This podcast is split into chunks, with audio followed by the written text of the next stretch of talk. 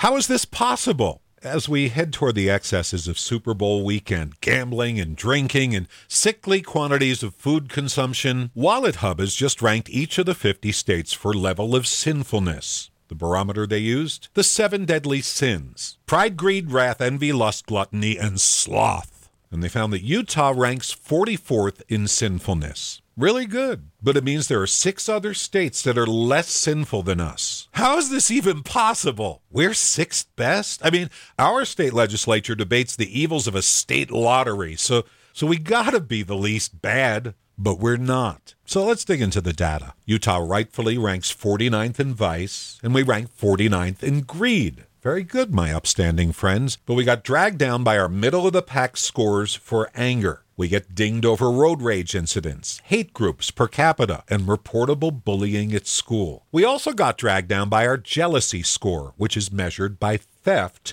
and, and this is big, the amount of fraud that goes on within our imperfect rectangle of piety. So our state is 44th at sinfulness. Pretty good, but we have work to do to catch up to, and this hurts, the least sinful state, Wyoming.